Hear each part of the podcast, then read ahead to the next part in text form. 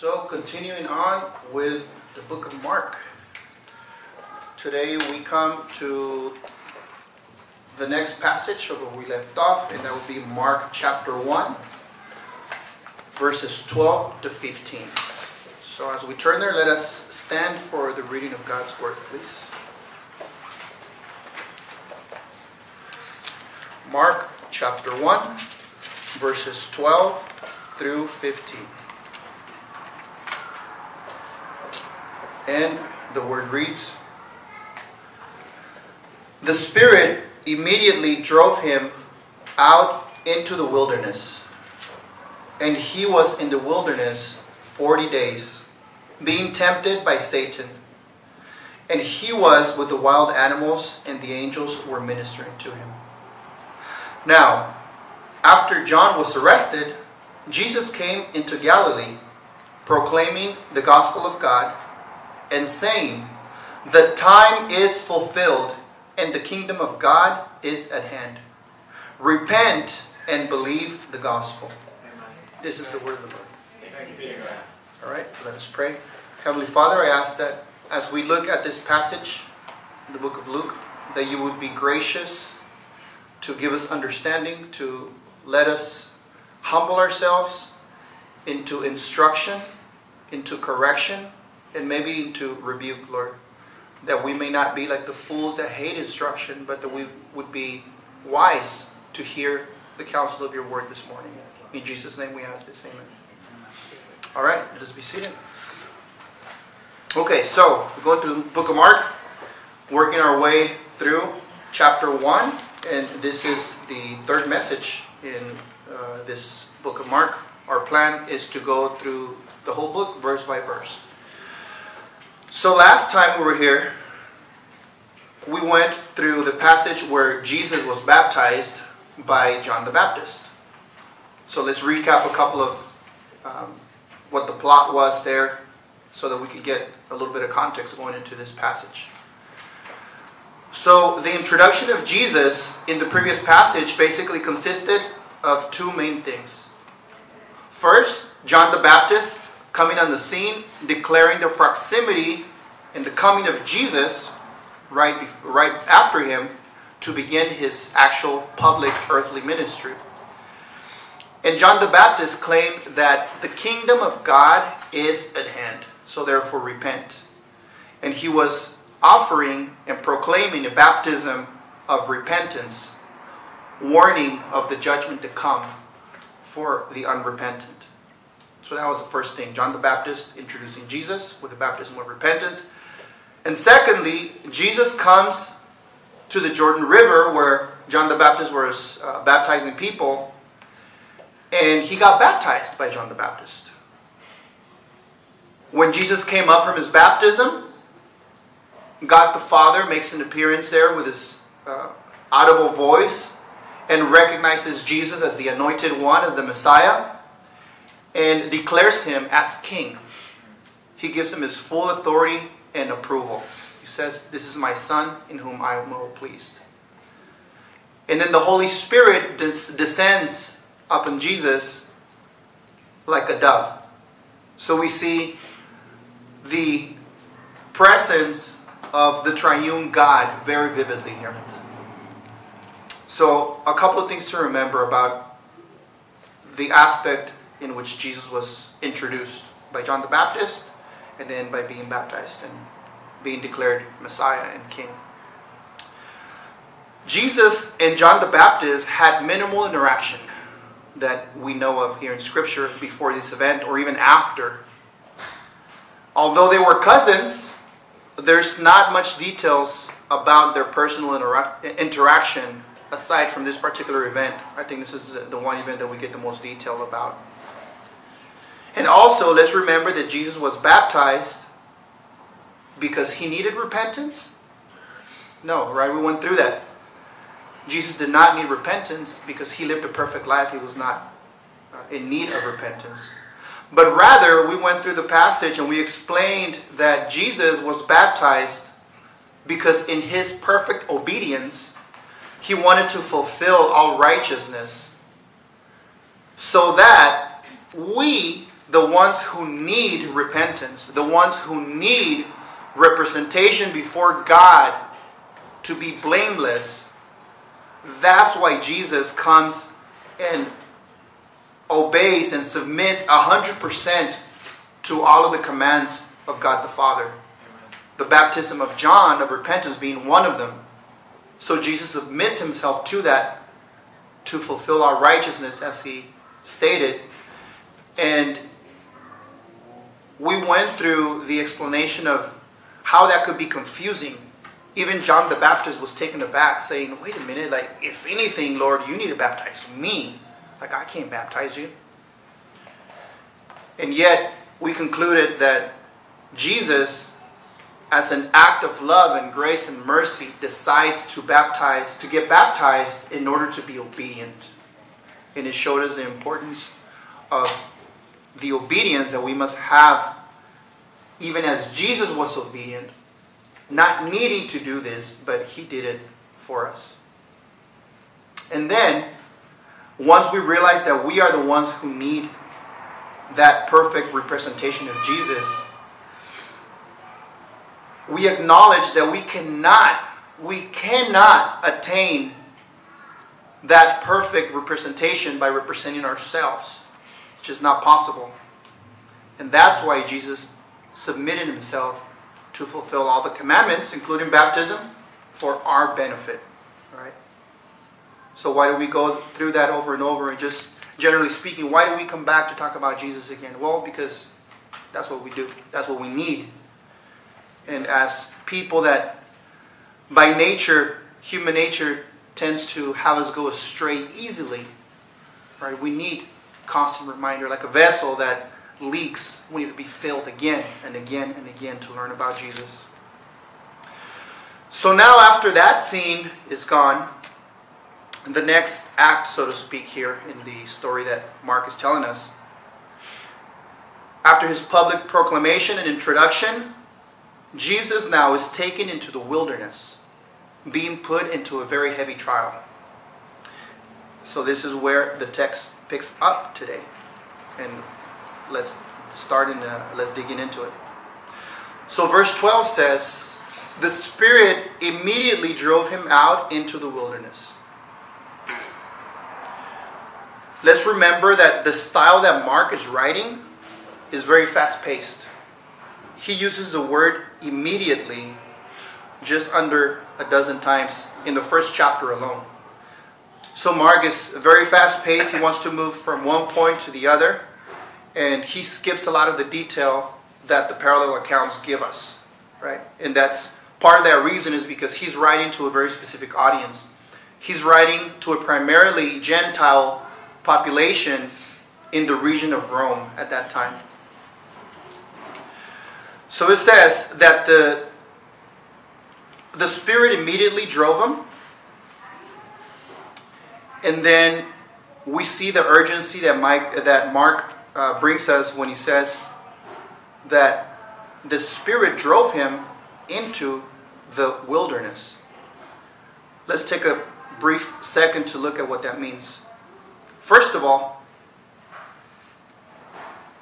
it says that the Spirit drove him into the wilderness.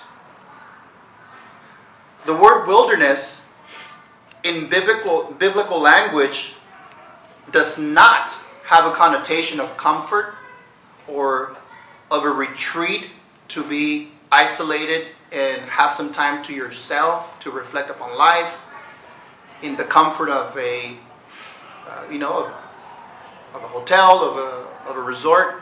No, nothing like that, right? Sometimes even our, our Christians, uh, Christian circles and community and culture at large, we tend to go on these retreats and we get all fired up and excited, but we really don't suffer, right? I mean, by what I know, it's actually pretty comfortable. You get to eat really well. You you know you get encouragement from from uh, guest speakers, keynote speakers. But we're going to see a very different story of how Jesus went into the wilderness. This word wilderness occurs in Scripture in a variation of the renderings about 300 times. And wilderness is actually a formative phrase in the Hebrew culture, the concept of wandering in the wilderness. Why? Because it has an implication of wild landscape that is not apt for human living. And it reminds the Jewish mind of an endless search of the promised land. Before they got to the promised land, they wandered and wandered in the wilderness. But also, it is a place where encounters with God happen in the wilderness. So let us not have the westernized idea that if, when we say in our Christianese sometimes, if the Spirit wills or if the Lord wills, is because we have this picture that the Spirit will lead us into a rosy and easy time, free from any troubles, so that we can just declare that, hey, God is good. You know, He, he led me into something that's it's going to be the, the path of least resistance.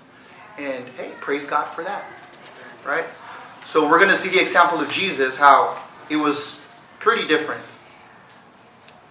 So now he's taken into the wilderness, and we know that the reason why he goes into the wilderness is in order for him to be tempted. How do we know that? Because verse 13, the next verse right up after 12, tells us. Uh, just a quick word going back a little bit about the concept of the Spirit driving Jesus to the wilderness. And we have a maybe a false idea that the Spirit will always lead us into comfort or health, wealth, you know, part of the false prosperity gospel. So let's be careful. This, this is sort of a reminder for us to not let the false notion of a comfort, prosperity gospel creep in into our worldview of, of what the gospel really is. So we need to be reminded that trials and tribulations are ways in which we can and must come running seeking God. After all, remember the wilderness is actually not only a place of trial, but it's a place where God meets his people.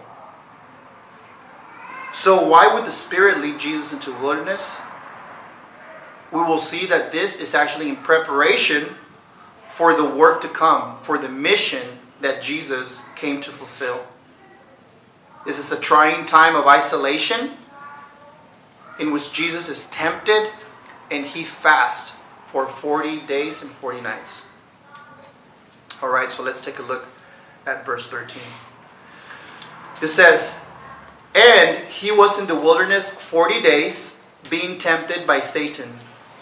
And he was with the wild animals, and the angels were ministering to him. So we must remember that just prior to this incident in the wilderness, Jesus was coronated as king, affirmed by the Father. And now, instead of enjoying the life the lifestyle of what we think a king would live, you know, of power, dominion, luxury, comfort, having servants so that he can, you know, enjoy his life and rule. This, the kingship of Jesus, starts off actually on quite the contrary way, in which Jesus is now put into this heavy trial of temptation in the wilderness. And it says that there there's wild animals, which gives a picture of an isolated place where humans typically would not go, at least by choice. But nevertheless, the angels ministered to him during and after this trial experience. So in his humanity, we need to remember that that Jesus was tested and tried in his humanity by Satan.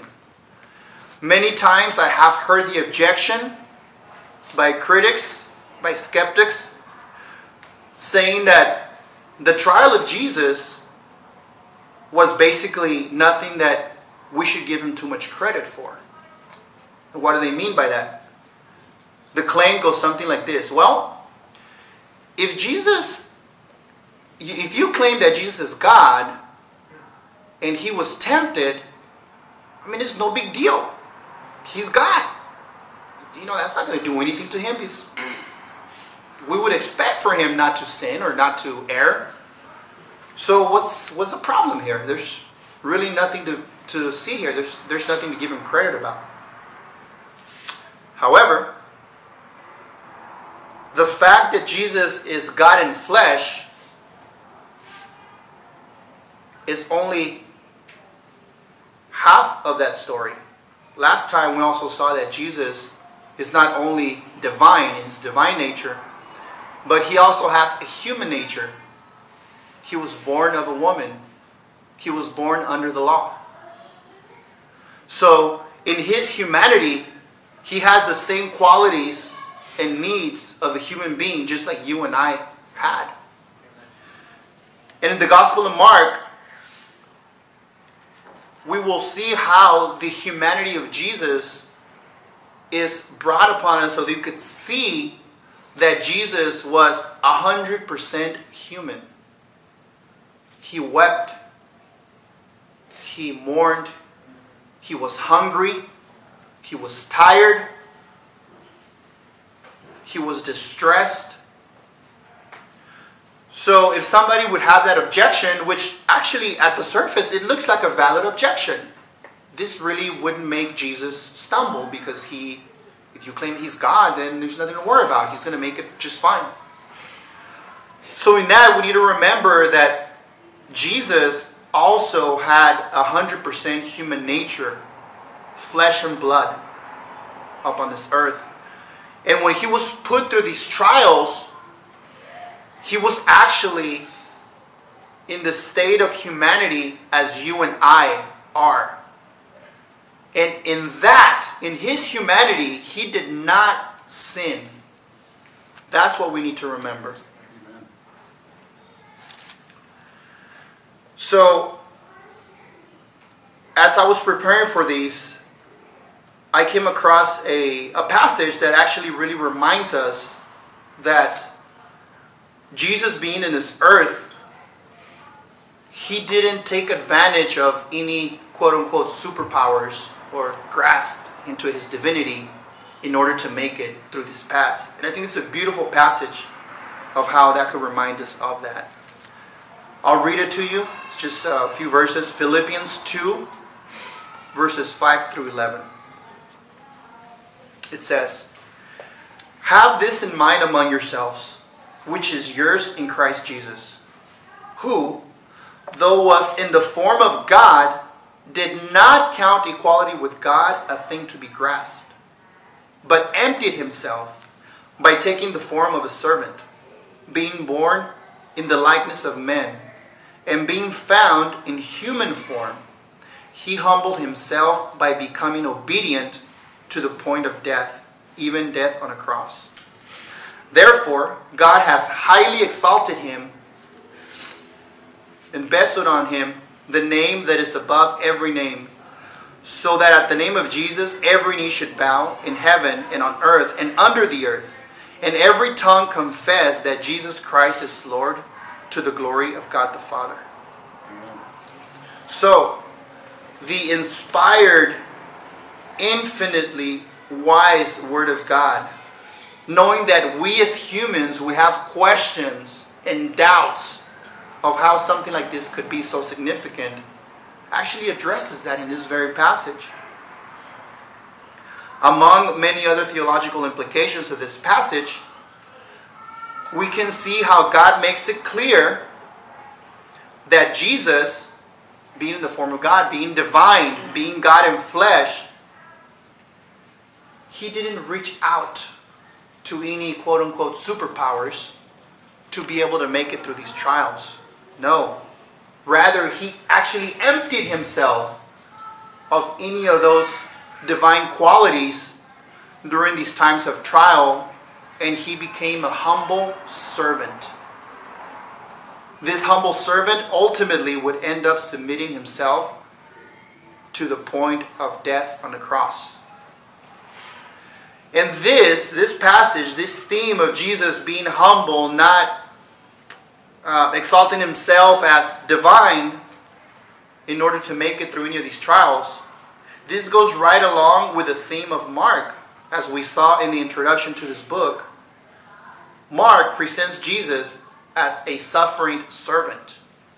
Mark 10:45 reads, "For even the Son of Man did not come to be served, but to serve and to give his life a ransom for many." So we see how Mark makes it clear that Jesus in his incarnation in becoming God in flesh didn't come to show off his divine nature or to take advantage of that, but rather to empty himself and humble himself and to become a servant. So it says that Jesus was then tempted by Satan. So what does that mean? As Mark omits a lot of the details, he doesn't tell us what those details were. But from the parallel passages, we do know what those temptations were. And they basically fall in three categories. The first is the lust of the body. The second would be the pride of life, egoism. And the third would be the lust of the eyes or the need or want for power, materialism. In the first temptation, Satan comes to Jesus and basically tells him, Hey, you're God. You can turn these stones into bread. You know, you're hungry. You haven't eaten. In the second temptation, Satan comes and tells him, Hey, why don't you why don't you just jump off of here or this pinnacle and the angels will catch you. So you should be fine. On the third instance, given a temptation to give Jesus power during that trying time, Satan tells Jesus, Hey, why don't you kneel before me? And in return for that, all the kingdoms of the world will be turned over to you. Right? A lot of times we think, how, how can that be? Like, say, not friendly to Jesus. Well, other than Satan is a liar and everything is a lie, Scripture does give insight that for a time, Satan has been given power over the earth. Right? The, the prince of, of, this, of this age, of this world. So Satan is basically tempting Jesus to say, hey, I'll, I'll give it all to you right now. You could, you could take over right now. And each of his temptations is basically offering a shortcut, is offering an easy way, the path of least resistance when confronted with trial and hardship. Right? The wilderness. This is what it looks like. This is real life. And sometimes we might find we might find ourselves in a place where we think that we're in the wilderness. A lot of times our prayer is, Lord, please have this go away. And something that we see in Scripture is well, first of all, there's actually nothing wrong with praying for God to take this away. But most times, those are not the prayers in the Bible.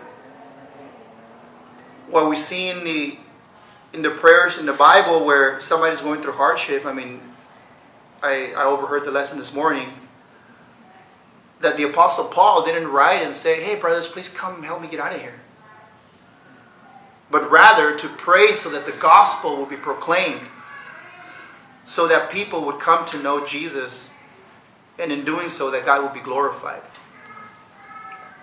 So that's something to keep in mind when we are in a particular wilderness in our lives. So we know that Jesus was able to overcome each of these temptations with one main point of attack back to Satan and that was by using the Word of God. Each time that Satan came and attacked at the most weakest moment in Jesus' life as a human, we can see the power of the Word of God at play. Then we see in the parallel accounts that after these accounts, after these three temptations, it says that Satan, Satan left, but only to return at another opportune time. So, what does this tell us? This tells us that Satan will come, will tempt you, and even if by God's grace you are victorious in that particular trial, it is no time to kick back and put our feet up and say, all right, whew, that's done. Let us now just just cruise. Because no. Because it says that Satan will come back at another opportune time. So our takeaway from here is to be on guard, always be on guard. We also learn that Jesus was tempted, remember, in his humanity, not in his divinity. And the way in which Jesus fought off these temptations is by being in fellowship with the Holy Spirit, by quoting Scripture, by relying on the truth of Scripture, is how he was able to attack back using the Word of God. Verse 14, it says, Now, after John was arrested, Jesus came into Galilee, proclaiming the gospel of God. So now we're taken to a, a place where Jesus is now over with, uh, with the time in the wilderness, and he publicly begin, begins preaching and calling people to believe the gospel and to repent. So the time in isolation on praying and fasting was the time for him to prepare for the efficiency and the impact of his ministry that he was to begin. After his coronation, after his acknowledgement by the Father at his baptism of him being the Messiah, notice that Jesus didn't just willy-nilly say, okay, well, I'm ready. Let's, let's do this. Let's go out into the streets. No there was a time of preparation where he would become empowered by the Spirit, where he would meet God by prayer and fasting. And he turns into this humble servant king, empowered by the Holy Spirit, to go and preach and call people to himself. So, again, we see a very different picture of what an earthly king would look like versus what King Jesus looks like. He went being led by the Holy Spirit into the wilderness. He prepared for ministry by being in communion with the Spirit, with God the Father. And then he began his public ministry. We have this notion sometimes that after a significant spiritual growth or event, such as a baptism, such as a retreat, that we have this spiritual high and we can immediately, you know, change our lives or go and preach. But we're reminded here that like maybe not so fast. We need a time of preparation. We need a time of meditating upon God's word in order for our ministry, for our message, for our words to have an impact upon the people that we're going to speak to, upon the, the words that we're going to speak, so that we know that those are spirit led. And we're not just going out there willy nilly, but that our witness would have an impact. And also, so that the spiritual high doesn't just dry up. You know, after a conference, after a, a good message, and then the next day, it's like, oh man, what happened? I'm like back to my same routine again. Because we don't have that time of communion, we don't have that time of prayer and fasting. A lot of times we talk about prayer, but we often don't talk about fasting.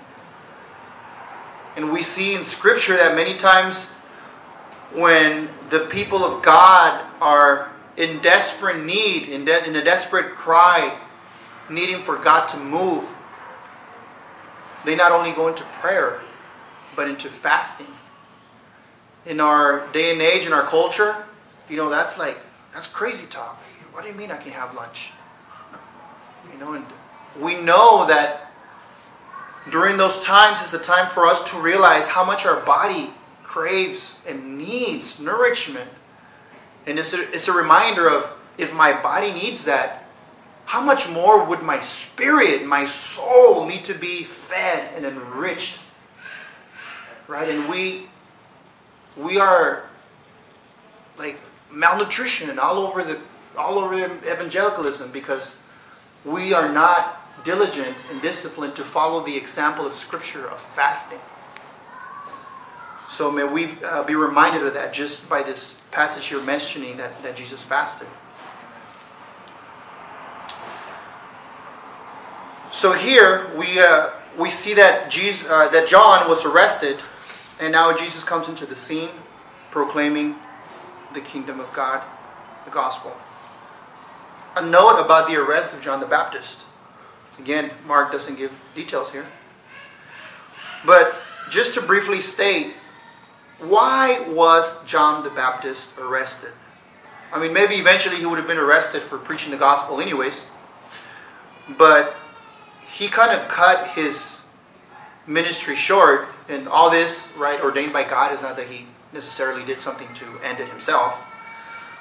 But he was put in jail by Herod Antipas, who was the son of Herod the Great. So this kind of tells us that Mark here is writing a historical account. The people that he mentions, the kings and rulers that he mentions, are people in, in history.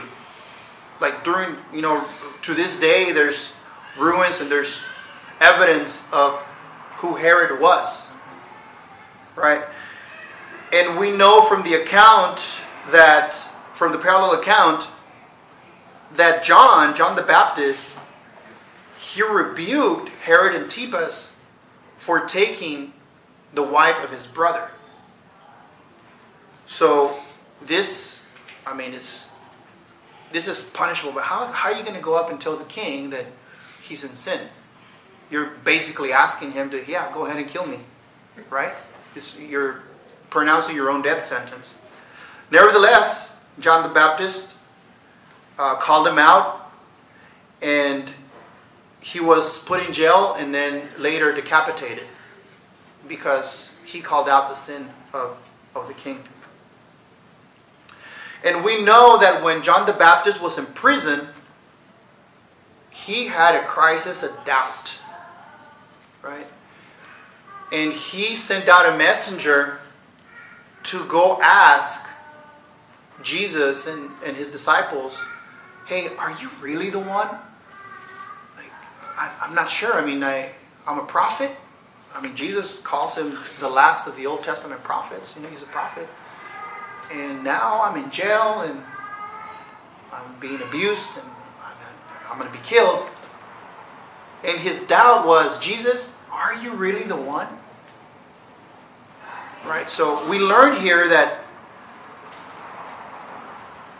even people that are personally used by God, when they fall into trials because of our humanity, we start to doubt.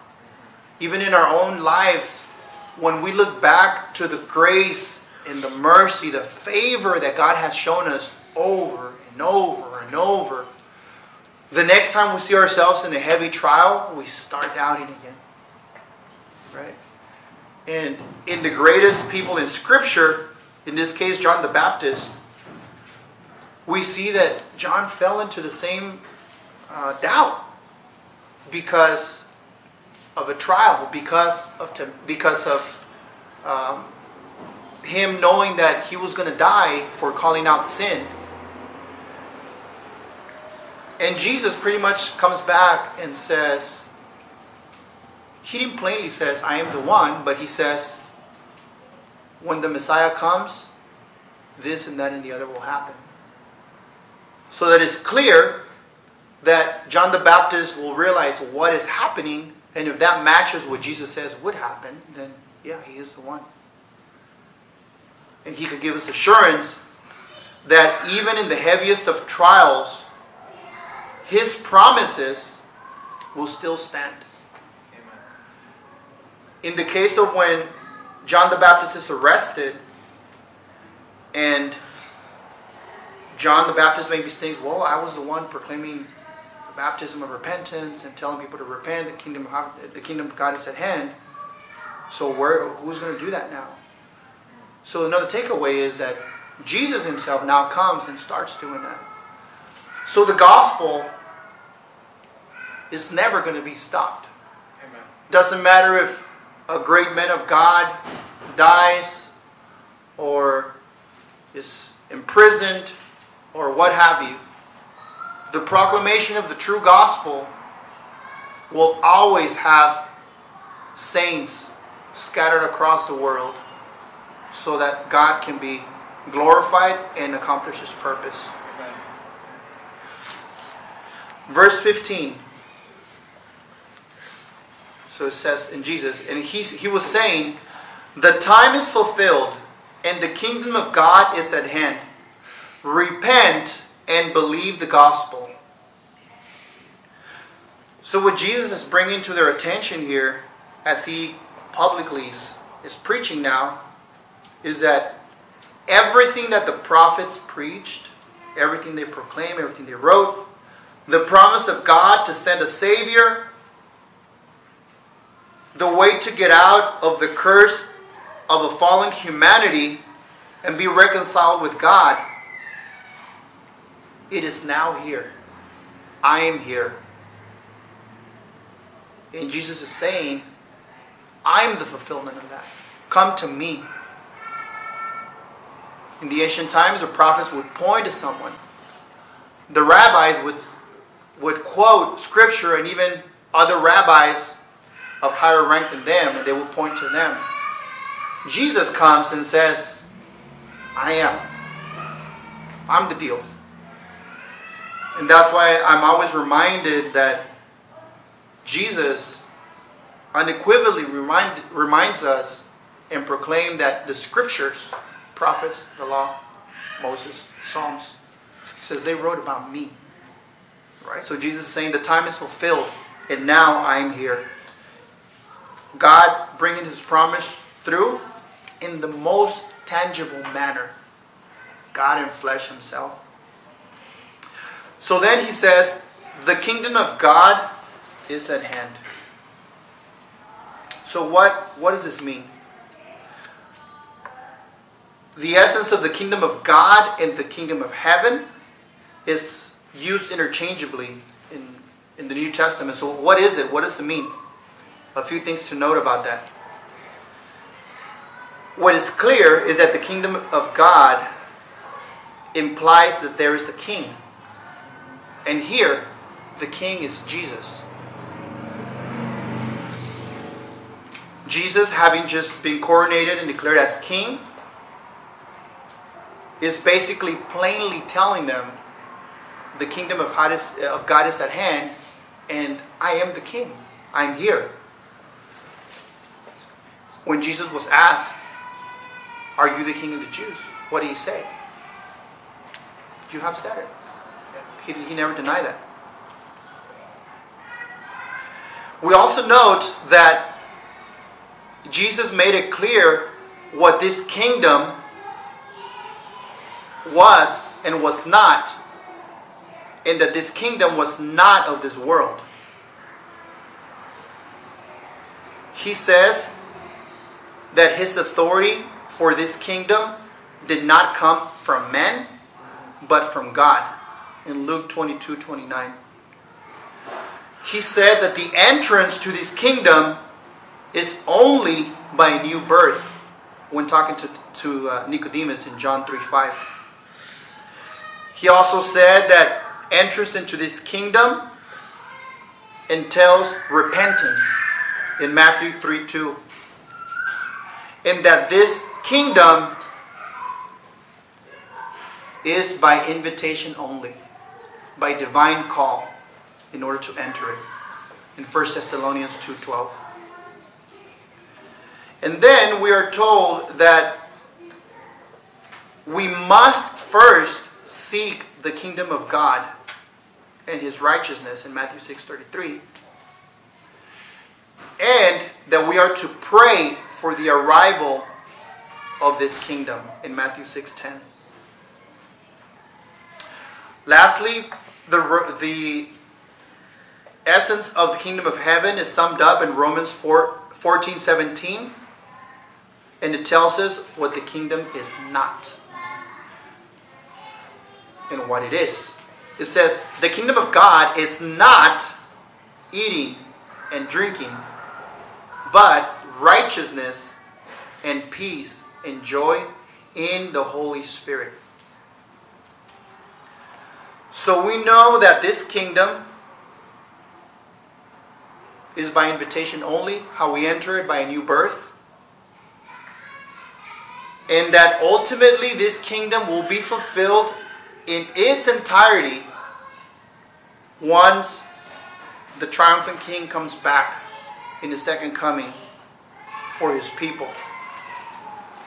But that for now, we must repent and believe the gospel. So let's take a, that, a quick look at that to repent and believe. We are told in many passages of Scripture to repent and to believe, both in the Old Testament and the New Testament. And that is basically, in essence, the message of the gospel to repent and to believe it. Jesus himself now comes into the scene, God in flesh, and he's the one telling us to repent and believe the gospel. So let's take a look at what that looks like to repent and believe. Can one have repentance without belief? I mean, is that even possible? So let's think about it for a second. In the biblical way, no. But maybe some people can find a way around it and claim that you can. And I would say, perhaps, yes. This is called moralism. Someone who would say, you know, I maybe believe in Jesus, maybe a little bit, I'm not too sure. But Jesus has no authority in my life. I still go around doing what I, I need to do, not really paying any attention to what Scripture would instruct me. But here's the key I have really cleaned up my life. You know, I was, you know, perhaps involved in something I shouldn't have been. I maybe had left my family or what have you, and I cleaned up. You know, I realized that was wrong. I'm now a good family man. I'm, I'm a good father. I'm a good husband. I provide for my family, pay my taxes, etc., etc. I'm doing everything by the book. Right? Moralism. Somebody who, quote unquote, repented, but they don't believe. They, they have no association with being identified as a follower of Christ. Repentance without belief. What about belief without repentance? Now, that could hit a little bit closer to home for us in the church. What that might look like is somebody that could say, Hey, I believe in God. I know I'm a sinner. I know I need Jesus. And everything in the outside and in public as we would say, it passes the smell test. You know, I'm, i go to church, even go to Bible study. So I acknowledge I have this intellectual belief of who Jesus is. I need him. I'm a, I'm a sinner. But when it's all said and done, when I'm before God, naked as I am, as He sees me, there is no repentance. My lifestyle actually hasn't changed outside of the church scene, I pretty much live my own lifestyle still. So this is actually a false proclamation of faith. This is what I always go back to the book of James. This is what the book of James warns us about. It's basically hypocrisy at its best. Believe, but nothing to show for it. No repentance. So, the third way in which Jesus is coming to us and hitting us with what we should do is the biblical way. Not moralism, not an unrepentant lifestyle, but both to repent and believe. Amen. This means what? You're walking a certain direction, you realize that's the wrong thing to do, you acknowledge that before God, and you turn around 180 degrees and you go back the other way. You're repenting because you believe, because you have faith in what Jesus has done. You press the brakes on your sinful lifestyle to turn the other way. And then you believe. You believe the scripture. That's why you're doing this. You believe the gospel that is presented to you by Jesus himself. So the life of a true believer inevitably will show fruit of repentance. Now, it doesn't mean that you don't sin, that you're sinless. No, we need the one who is sinless. We need Jesus. But it does mean that as you look at your life as a believer, as having a proclamation of faith, and you look back to the years, maybe even months if you're a new believer, and you say, wow, like God has surely done a work in my life. I can see progress, I can see fruit in my life. By God's grace, He has empowered me to believe and to repent and to walk in obedience with Him. This doesn't mean that we don't fall. This doesn't mean that we don't trip. But this does mean that there is fruit. And if we don't, you know, that's something that we really should consider. And maybe we should cry out to God to save me. Maybe I'm not even saved. So, in summary, what this passage is telling us here, to wrap this up, is one is that Jesus was led by the Holy Spirit to the wilderness. The wilderness is a place of isolation, of temptation, of trial, of prayer, of fasting. And Jesus, when he was tempted, he conquered those temptations without utilizing his divine powers. Secondly, we learn that Jesus goes public with his ministry he says that the time has been fulfilled. Right? It is now showtime. This is what the history of humanity has been waiting for. Is here. And he is saying that I have a command for you. This is for you and me to repent and to believe the gospel. This is really, if we think about it, the punchline of the whole Bible.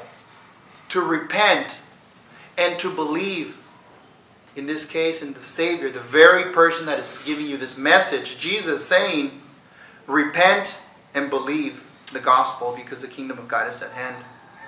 So, what does it mean to believe the gospel? Well, as sinners that we are, we know that we cannot meet the requirement of God to come before Him and expect Him to show us His mercy and His favor if we come in our own merits. There's no way.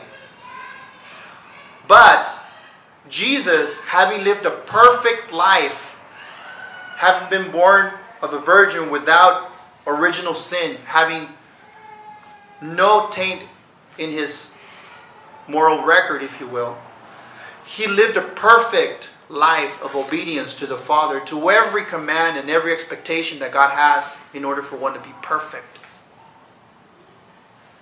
And in order for us to see God and be accepted into his kingdom and ultimately to be with him for eternity, he demands perfection. So it doesn't matter how good we are, even in our best day, if we break in one of the commands, we're breaking the whole law as James chapter 2 tells us. And we need a way out. We need a rescuer. We need a savior.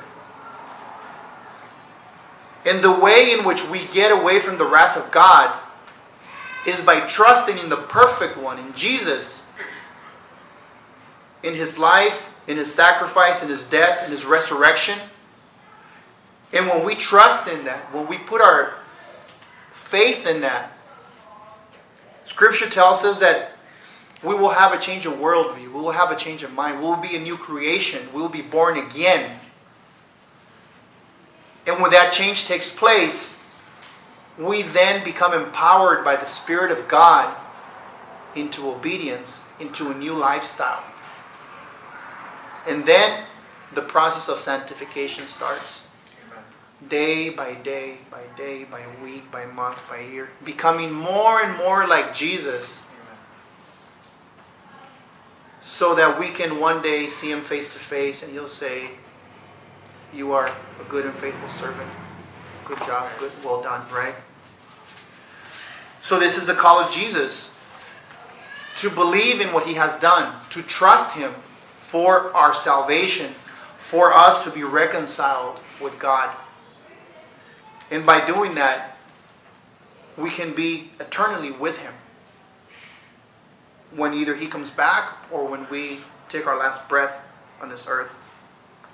So, with that, I'd like to close with an encouragement. The title of this message had the theme of temptation, repentance, and belief. In regards to temptation, Jesus was tempted, but he never fell into sin. When we are tempted, we do fall into sin many times. So we need to trust in the one that never fell. With regard to repentance, Jesus had no need for repentance. He's perfect. But he calls us to repentance so that we can be granted his perfectness, his perfection could be attributed to our morally bankrupt record. And then the aspect of belief.